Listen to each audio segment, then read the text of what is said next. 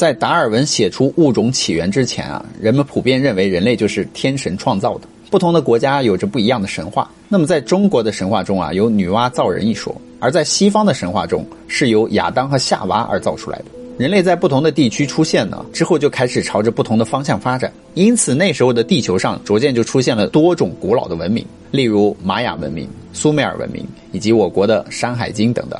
这些文明都是人类起源的分支，而尚未被现代人类发现的古老文明分支啊，肯定还有更多。今天呢，我们就讲一个已经拥有核武器的远古文明。让我们进入今天的故事——失落之城德瓦尔卡城。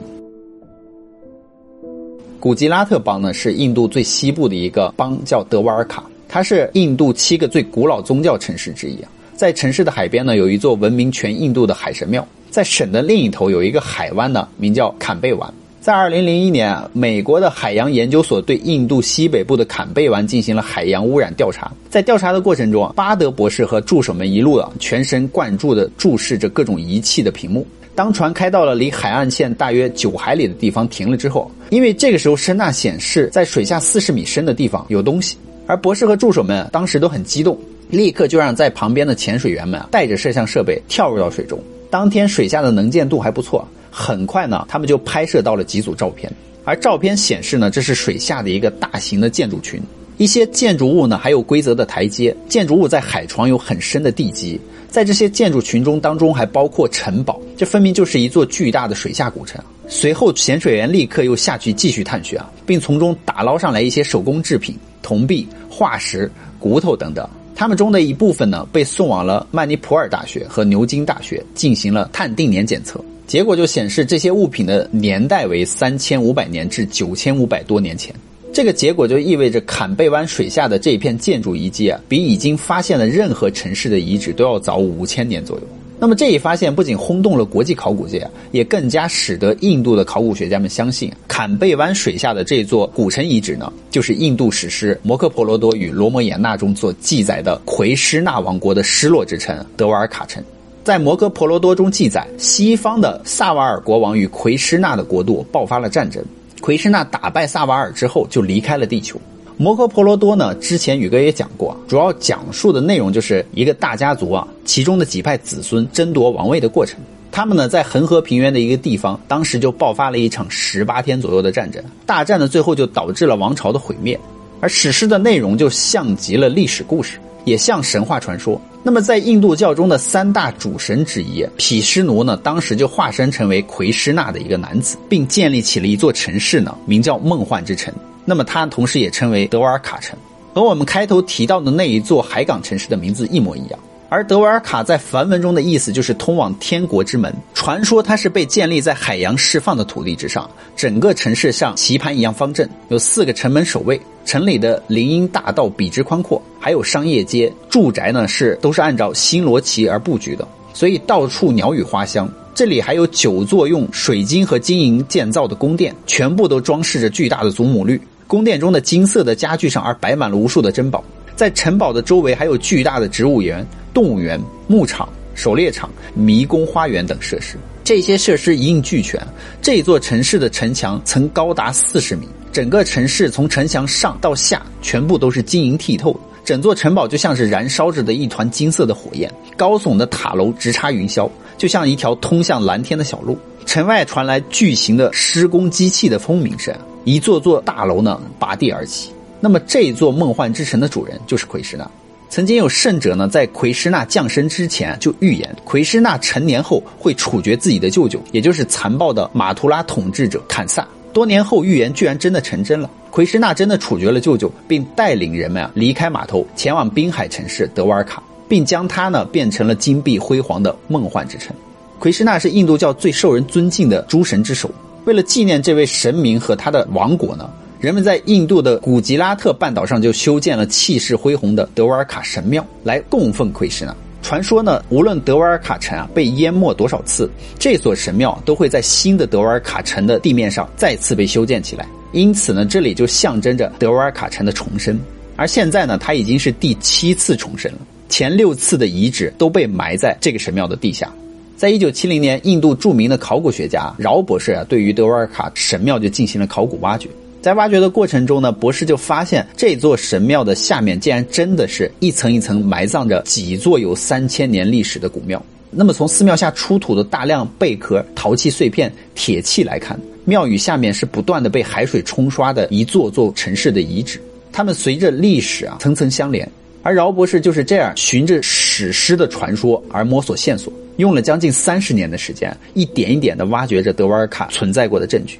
博士随后就拿出了厚厚一叠研究资料，说啊，梦幻之城呢，我已经找到了，而且博士还给出了时间，在公元前三千年前的梦幻之城啊，就在这座德瓦尔卡神庙的下面。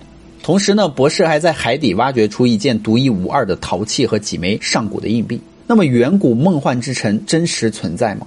经过不断的探索呢，终于有了一些新的东西。通过声波探查，这里是一座巨大的海底城市。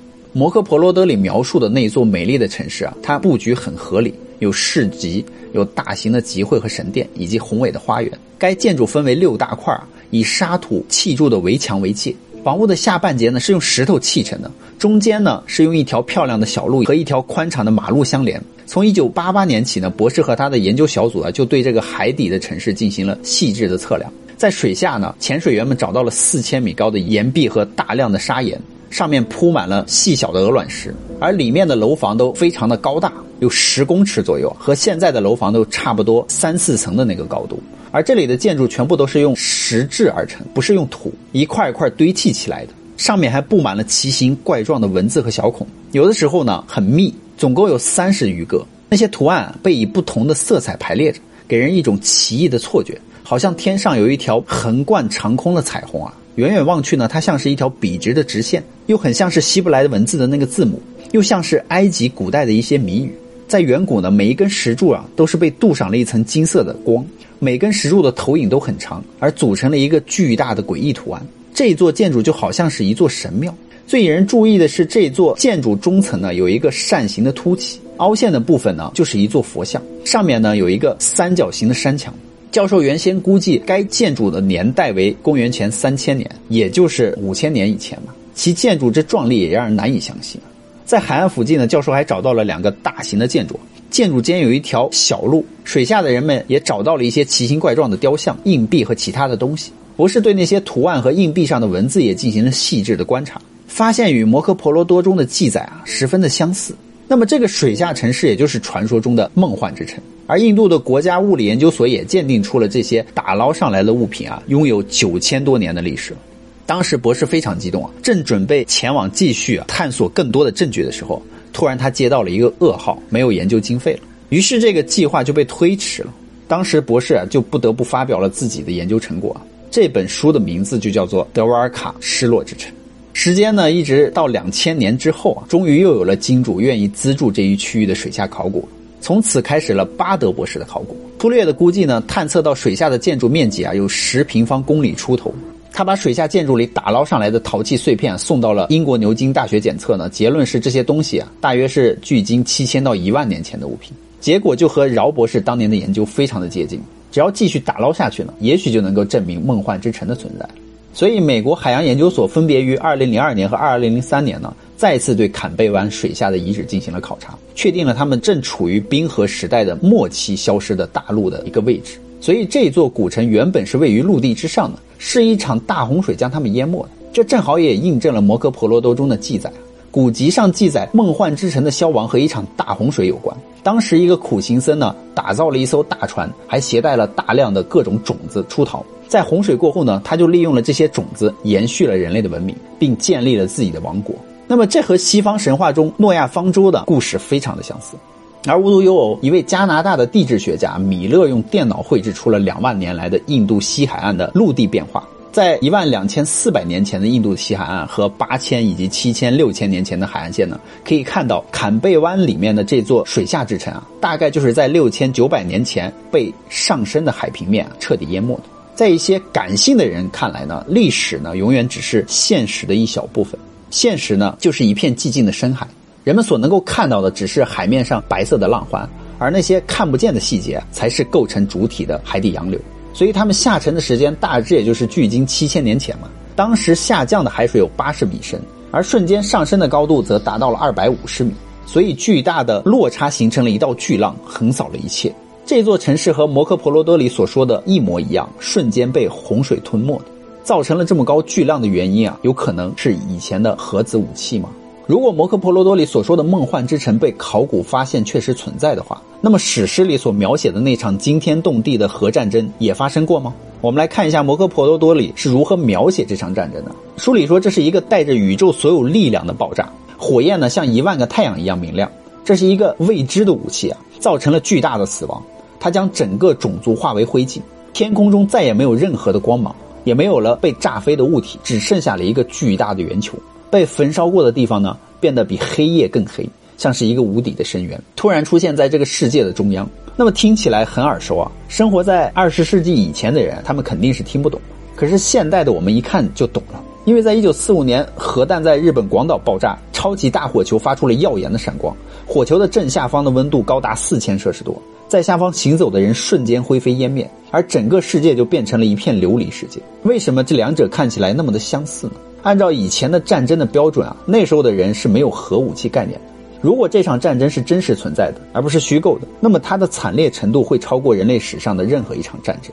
这样的爆炸只有现代的核爆炸才能够比拟，但那是发生在七千年前。关于这一次史前的战争呢，还有一个证据，那就是曾经发生过爆炸的弹坑这种东西存在。那一颗原子弹到底能够炸出多大的洞呢？这取决于它的威力以及它的引爆方法。以前的核弹在广岛的上方将近六千公尺处被引爆的，所以没有留下任何的凹痕嘛。不过，假如用同样数量的这个一万五千吨的 TNT 炸药打到地上进行爆破的话，那么它所产生的一个冲击力可以立刻就形成一个自然湖。然而，在孟买东北四百公里处，还真的就发现了一个类似于火山口的湖，叫洛纳湖，是一个圆形的，很像火山口，直径一千八百多公尺，深度一百五十公尺。一开始，地质学家以为这里是一个普通的火山口，不过此后该地区并没有发现任何来自于火山的熔岩或者是其他物质，于是他们立刻改变了想法，认为这里不是火山。如果不是火山喷发，那肯定就是被什么东西砸进去的嘛。人们一开始认为它是一个陨石坑。那么这种假定与湖泊的附近的这个碎裂的岩石形态啊，非常的接近，也可能是这个原因。可是，在这个湖中的底部，科学家还发现了一块被打成了玻璃体的玄武岩。使玄武岩出现这样的形态啊，是需要一千六百摄氏度以上的高温的。可能是一颗陨石以极快的速度撞击在这里，或是用一枚原子弹打在了玄武岩上。核爆的核心温度在四千度嘛，所以可以形成这样。不过，湖坑何时形成的，还需要进一步的调查。假如摩诃婆罗多里的传说与梦幻之城的海底考古发现结果相符，那么传说中的核爆炸呢，也有可能真实存在。结合以上的证据呢，我们大胆的想象一下，巴德博士和饶博士所发现的梦幻之城啊，很可能就是一个远古文明存在的证据。在七千多年前呢，梦幻之城德瓦尔卡这个印度文化中心的城市啊，进入了末年，所以摩诃婆罗多里的这场世纪大战几乎把一切的邻国都波及到了。最后战争突破了底线，各方呢都使用了核武器，结果呢就是同归于尽。这个时代的文明最后也就画上了句号。于是下一个新的时代就开始，也就是我们现代的人类文明。最后比较遗憾的是，被认为是最关键证据的坎贝湾水下古城的考古活动啊，由于经费不足呢，作业难度太大等各种原因，于二零零七年以后就彻底停止了。直到二零一三年，饶博士与世长辞啊，他也没有得到那个最想听到的答案。为什么古今中外的很多的经书和神话传说中啊，都不约而同的有着关于史前文明和大洪水的记忆呢？难道他们真的是古人凭空想象出来的故事和虚幻的传说吗？大家认为呢？好了，故事呢，宇哥就讲完了。以上呢，我们当故事听听就好，因为有部分未经证实的内容，大家不要太当真哦。好啦，我们今天就说到这。别忘了，宇哥跟小唐的视频是每三天更新一集，一定要点击宇哥头像进去翻找哦。制作视频不易，一定要关注、点赞，鼓励我们继续做更好的作品给你们看哦。好了，拜拜，拜拜。